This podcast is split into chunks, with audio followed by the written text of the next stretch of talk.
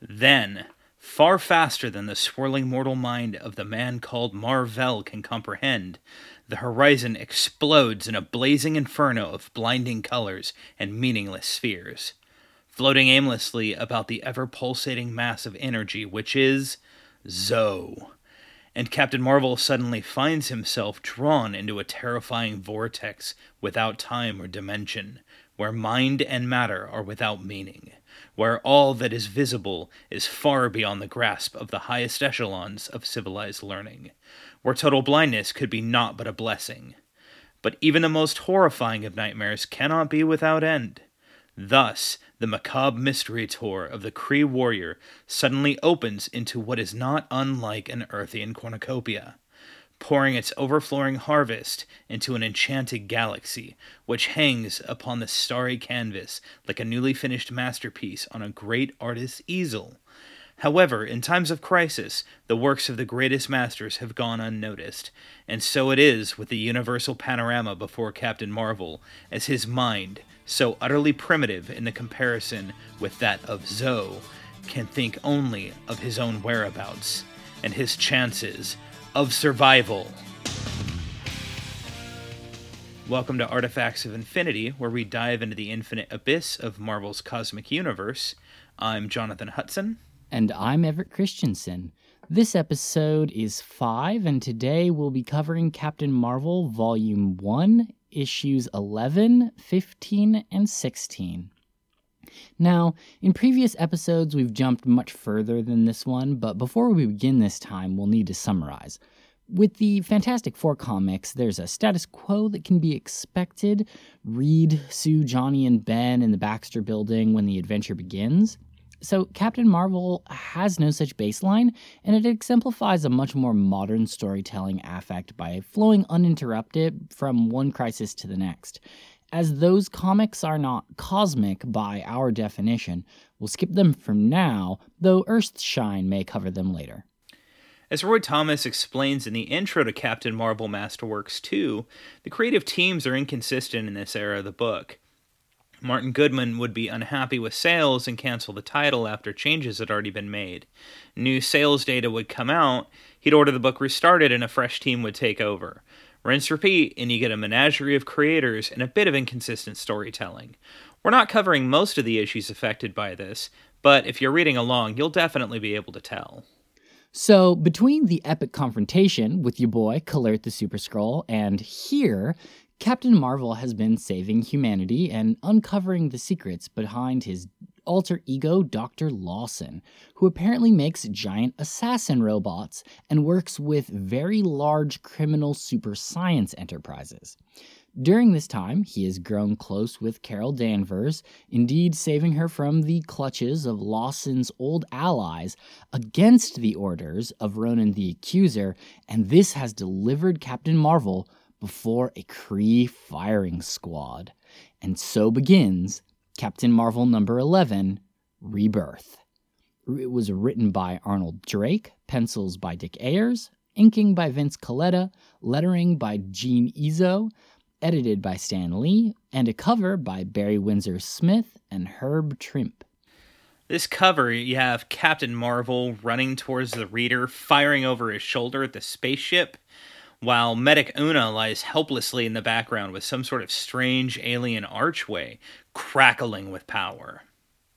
On our first page, we have Captain Marvel standing before his executioners, unbowed and unbroken, when suddenly, with a single ray barrage, the firing squad is completely war- uh, wiped out from above.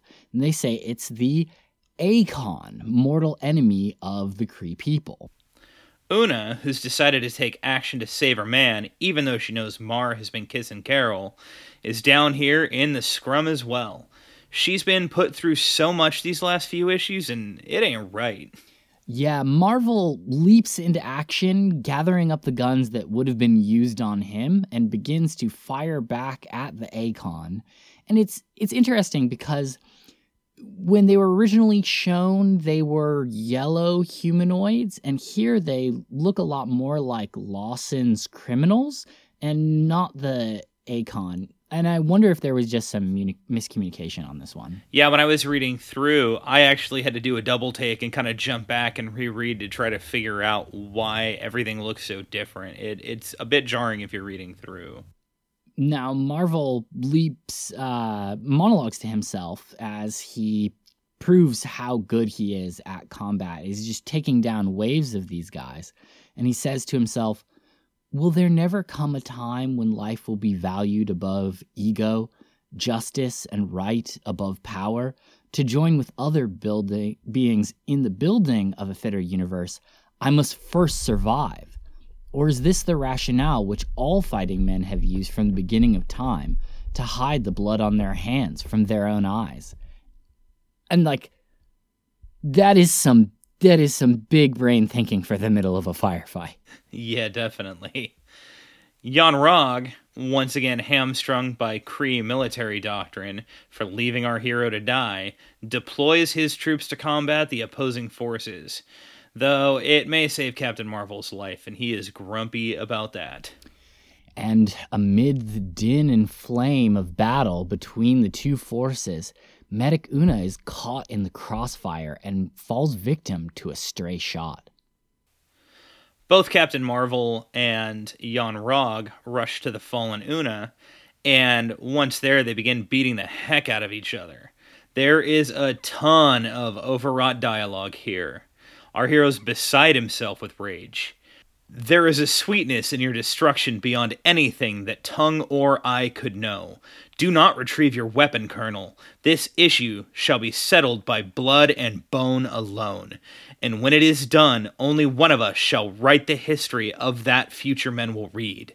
One will live on in legend as both victor and victim, and one as traitor for all time. Wow. Just Mar. Bruh. Dude, getting to this point, I was channeling that big time. Yon-Rogg is horrible. Yeah, I just like while we haven't gotten to see too much of it, he definitely deserves it, but we'll discuss that in a bit. But as soon as Mar notices that Una is still alive, he chastises himself for letting the anger overwhelm him, and instead he picks her up and heads to Cape Canaveral. He promptly decides to steal a rocket and heads up into lunar orbit. Una is growing weaker and weaker in space, and we see Mar crying as he listens to her final heartbeats. Mar then heads out to an asteroid not far from Mars and uses the Unibeam to make a memorial for her, laying her upon the stone cairn in space, a monument to their love. Uh, however, once he is traveling through space once more, Yon-Rogg catches up to Mars' ship and uses a magnetic tractor beam to hurtle the ship at over five times the speed of light into the cosmos, where the captain guesses he's doomed to fall through infinite space for eternity. That is such a cool scene. I loved that. He's just like, I'm going to whip you around and throw you into space. That's pretty great. Oh, yeah. The, the spacescape is really impressive like to look at there are these like glowing green bands of you know cosmic interpretation. And all of these like delightful like stars and planets and all sorts of stuff going on. There's an eclipse just like randomly there. Day 63 of his journey and Mar-Vell has already begun to hallucinate. Madness begins overtaking him as he sees Una, his parents, and unfathomable evils in the darkness of space. And on day 112, Mar notices that he's headed towards a planet. And at the speeds he's going, he's sure that he will be incinerated by the planet's atmosphere. But contrary to that previous expectation of death, a beam of some sort erupts from the planet's surface and brings the ship gently down. Then things start getting trippy. Mar ventures forth to explore the planet, whose surface is only as thick as frozen dreams, and his every step sinks into the vaporous loam. And starved and mad, he continues stumbling on. He startles awake and he is completely healed, which alarms him. And he's feeling rejuvenated and he sees that he's being waited on by five beautiful nurses and they cryptically hint that beyond a huge set of doors that appear from nowhere lies the truth of the universe. And as the doors retreat, there stands before Mar a towering obelisk that speaks unto him, calling itself Zo. Zo tells Marvel that all of these events have been a part of its plan from the beginning, to which Mar immediately rejects doing Zo's bidding until it dangles revenge on Yon-Rogg in front of Mar's face. And, um, you know, to me, even though we've seen that Mar really is interested in saving people's lives, uh, Yon-Rogg has taken every opportunity to be really cruel to both Mar and Una by this point. And honestly, I'm really feeling the part of it where Mar jumps on the idea of revenge. Yeah, I I had to stop when I was reading this and I started griping at my wife about how much I despise Yon-Rogg. He's one of very few villains that you just can't find anything to enjoy. You just you want him to die painfully and there's no other excuse. So yeah, I'm I'm feeling Mar here big time. Yeah, I I have to say that the the thing that I dislike the most about Yon-Rogg is he has a strange way of like wanting to basically torment Una by making her watch Mar in peril and then like gloating to her that he will surely die and he does this over and over and over and over again and it's just despicable. That that definitely is the most troubling part of him. I mean, you know, villains have beef with heroes, that happens, but yeah, the the real torturous way he treats Una is is beyond upsetting.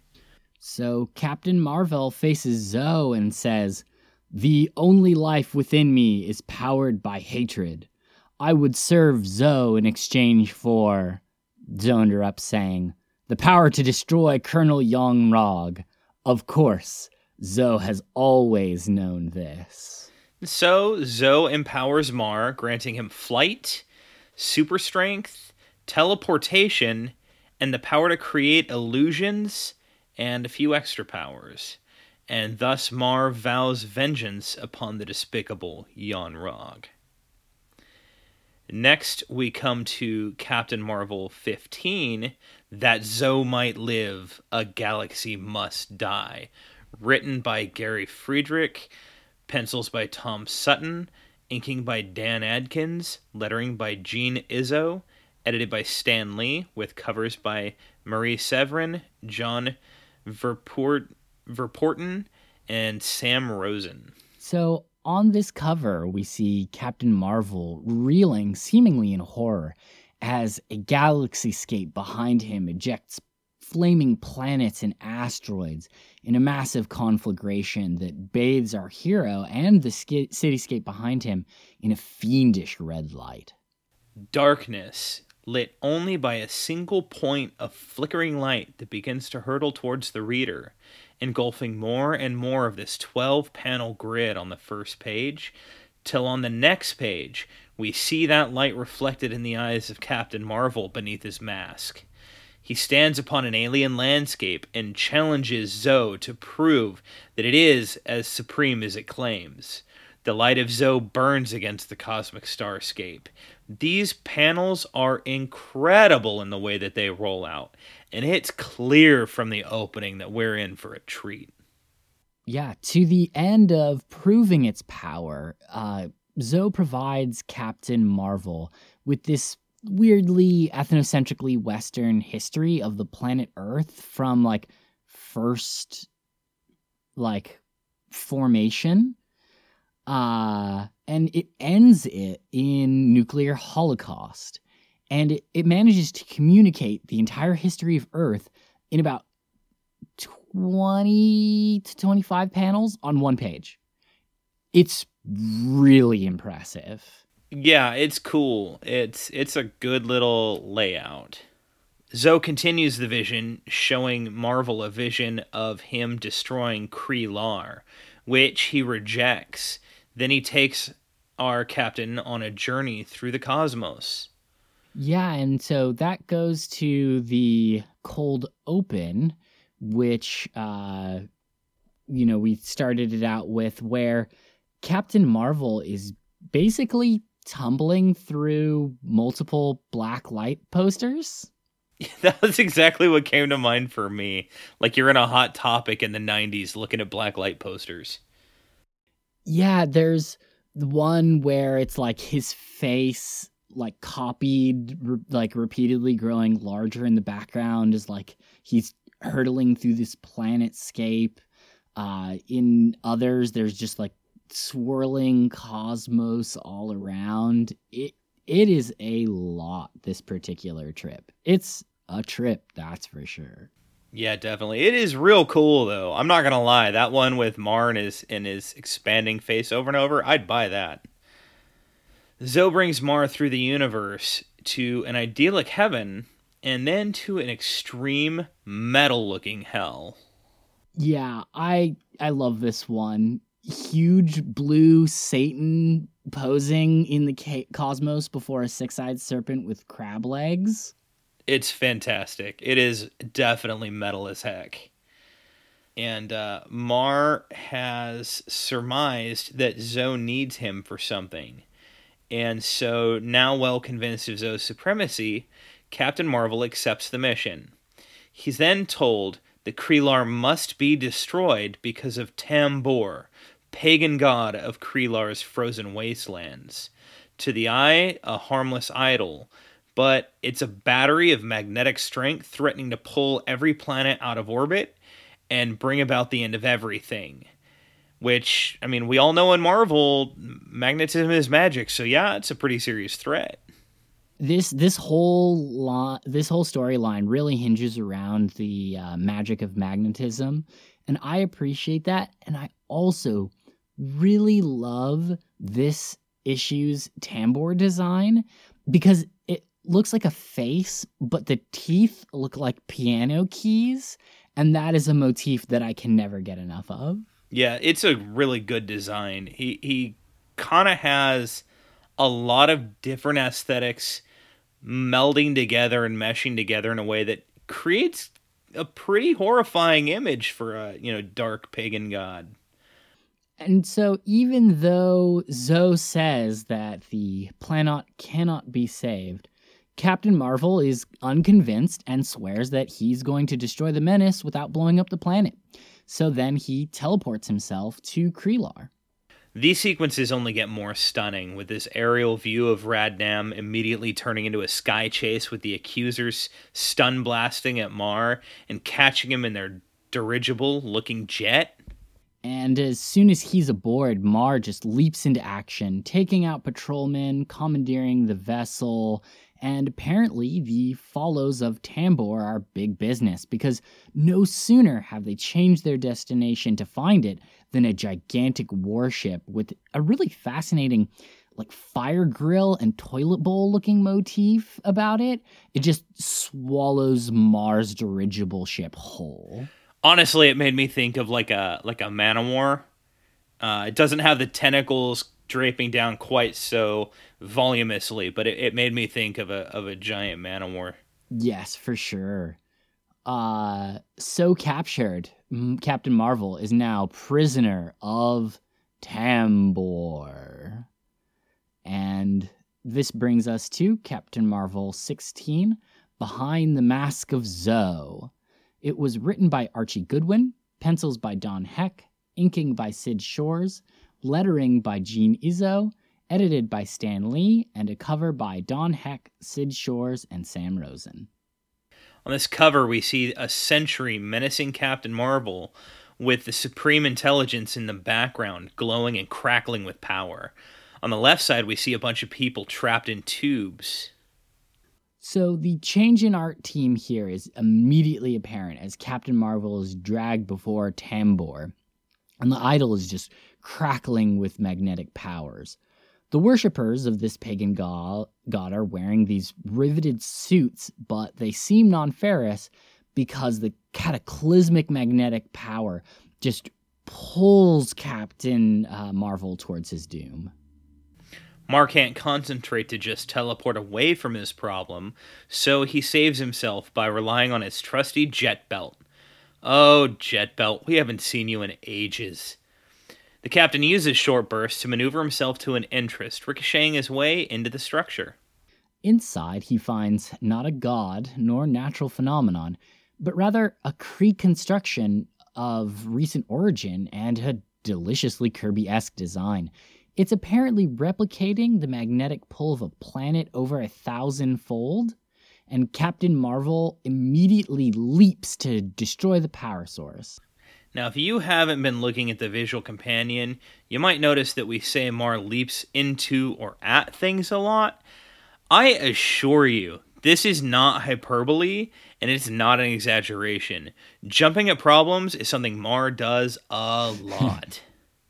Yeah, it's at this time that Ronan, the public accuser, teleports in and begins to blast Mar-Vell uh, as a traitor to the Kree and refuses to listen that the fate of Kree Lar is at stake. And this is also the first time we see Ronan as a blue Kree. Mar is outgunned by Ronan, who thrashes him with the universal weapon, but in the melee, Mar activates his helmet self destruct and throws it at the base of Tambor's machinery. And from that small explosion cascades a chain reaction that swells from generator to generator till Tambor falls in a massive blast. Yet, when the upheaval ends, Ronan is the last one standing. Then, halfway across the universe, a voice cries out, Captain Marvel, he needs me! It's Carol Danvers, who somehow knows that she must go to him. So she promptly escapes the hospital where she was unconscious. However, she is hounded by the FBI and the press as she does so. There's an uncomfortable racism moment here with the black FBI agent. But yeah, the white guy calls him son and makes a whistling Dixie comment and yeah, it's it's just like that. He I did catch though that when he makes the whistling Dixie comment, the the black FBI agent makes a a comment about uh, not not liking that at all. Oh yeah, he cracks back immediately. It's that that part was pretty delightful. Back on Kree Lar, Ronan the public accuser levels his hammer at Mar-Vell, and without his helmet, he will be slain. But even as searing doom arcs Mar's way, a huge figure teleports in directly in front of him, saying, Surrender your weapon, accuser, by order of the Supreme Intelligence. You are hereby stripped of all power. So speaks his servant, the Super Sentry. Now, it's worth noting that even though sentries are a fairly common part of Kree stories, this, as far as I can tell, is the only appearance of the Super Sentry. And I have no idea why, because he looks great and he has these like broad features and a very Kirby helmet. I don't know. I, I, I guess I just like sentries. I liked the idea of the Supreme Intelligence having an even more powerful sentry to like hang out with him and like mess people up if they come to bother him. I thought that was really good, and I'm sad to hear that we won't see him anymore. So Ronan opens up on the Super Sentry, who just reflects the blast back and then picks Captain Marvel up and teleports him to the Hall of Judgment. So they fly through the Kree Empire to Hala, and it's another great set of cosmic panels as they're traversing the skyways, all the way to the birthplace of the Kree race, which Mar comments that most Kree will never see in their life. And we get to see it here in all its ringed glory before Mar is brought before the Supreme Intelligence. I really like the Supreme Intelligence design. It's gross and it's rad, and he kind of looks like Slimer from the Ghostbusters, and that's awesome. Yeah, I love his his tentacles and the like Kirby crackle that's always in his mouth. Like, I'm not entirely sure what it is, but the Supreme Intelligence has a certain kind of charm that's definitely grown on me as we've read these uh, issues. For serious. Marvel thinks that he is going to be judged, but the Supreme Intelligence reads his mind and tells him no, that the one on trial here is Zarek, an Imperial minister, but he's known to Mar by another name Zoe. Yeah, so apparently Mar's voyage through space was nothing more than a trip through a vast multi-sensory illusion chamber, which apparently have been outlawed for hundreds of years. And we find that the manipulation had been done by Zarek and Ronan working together, and they had saddled Mar-Vell with Yon-Rogg, knowing that Yon-Rogg's insane jealousy would force Mar into becoming their patsy. Why all of this racism? Yeah, blue su- blue Kree supremacy, angry at the liberal policies of the supreme intelligence made up of countless generations of the Kree's greatest minds, both pink and blue. Zarek wants to make the Kree Empire great again, and he's terrible for it. He monologues for a bit to cover the arrival of Ronan, who has escaped the Super Sentry's wrath. Now, Ronan and Zarek teleport away together and throw a Negatron sphere behind them at the Su- Supreme Intelligence. Captain Marvel immediately jumps on the bomb, but he isn't even damaged. The Supreme Intelligence was apparently prepared for even this eventuality, declaring that Zarek and Ronan are already captured and that only leaves Yon-Rogg unaccounted for. I was real happy when I read that. I was like, man, he's going to get his. Yep. And the Supreme Intelligence basically suggests using a hyperspace beam to annihilate Earth to take out Yon-Rogg, which is a bit uh, too extreme. Uh, and Mar objects, saying that he can capture Yon-Rogg without blowing up an entire planet. Uh, yeah, and to that end, the Supreme Intelligence transforms Mar into a new costume. It's black and red with a star on the chest, and it will look very familiar to anybody who saw the recent Marvel Captain Marvel film. It looks kind of like the red and blue uh, costume that Carol gets at the end of the film. So, the Supreme Intelligence declares that uh, Mar clearly cares too much for Earth to ever advance in rank, so he's now Captain Marvel forever. It seems like this is also when he's granted the Negabands. More on that someday. You'd think this would be it, but no. Captain Marvel teleporting towards the Earth when something happens. He begins fading away. At last, I know what is happening. I'm being hurtled bodily into that realm from which no power shall ever deliver me. The dreaded anti-cosmos that men call the negative zone. If you want to read the issues we're covering today, you can find them collected in Essential Captain Marvel Volume 1 and Marvel Masterworks Captain Marvel Volume 2, as well as digitally on Comixology and Marvel Unlimited, or you can ask your local library. If you would like to know more about Captain Marvel, just a few issues after this, the book gets canceled for a few years, and Mars starts showing up in Avengers 89 through 97. And that's when the Kree Skrull War takes place.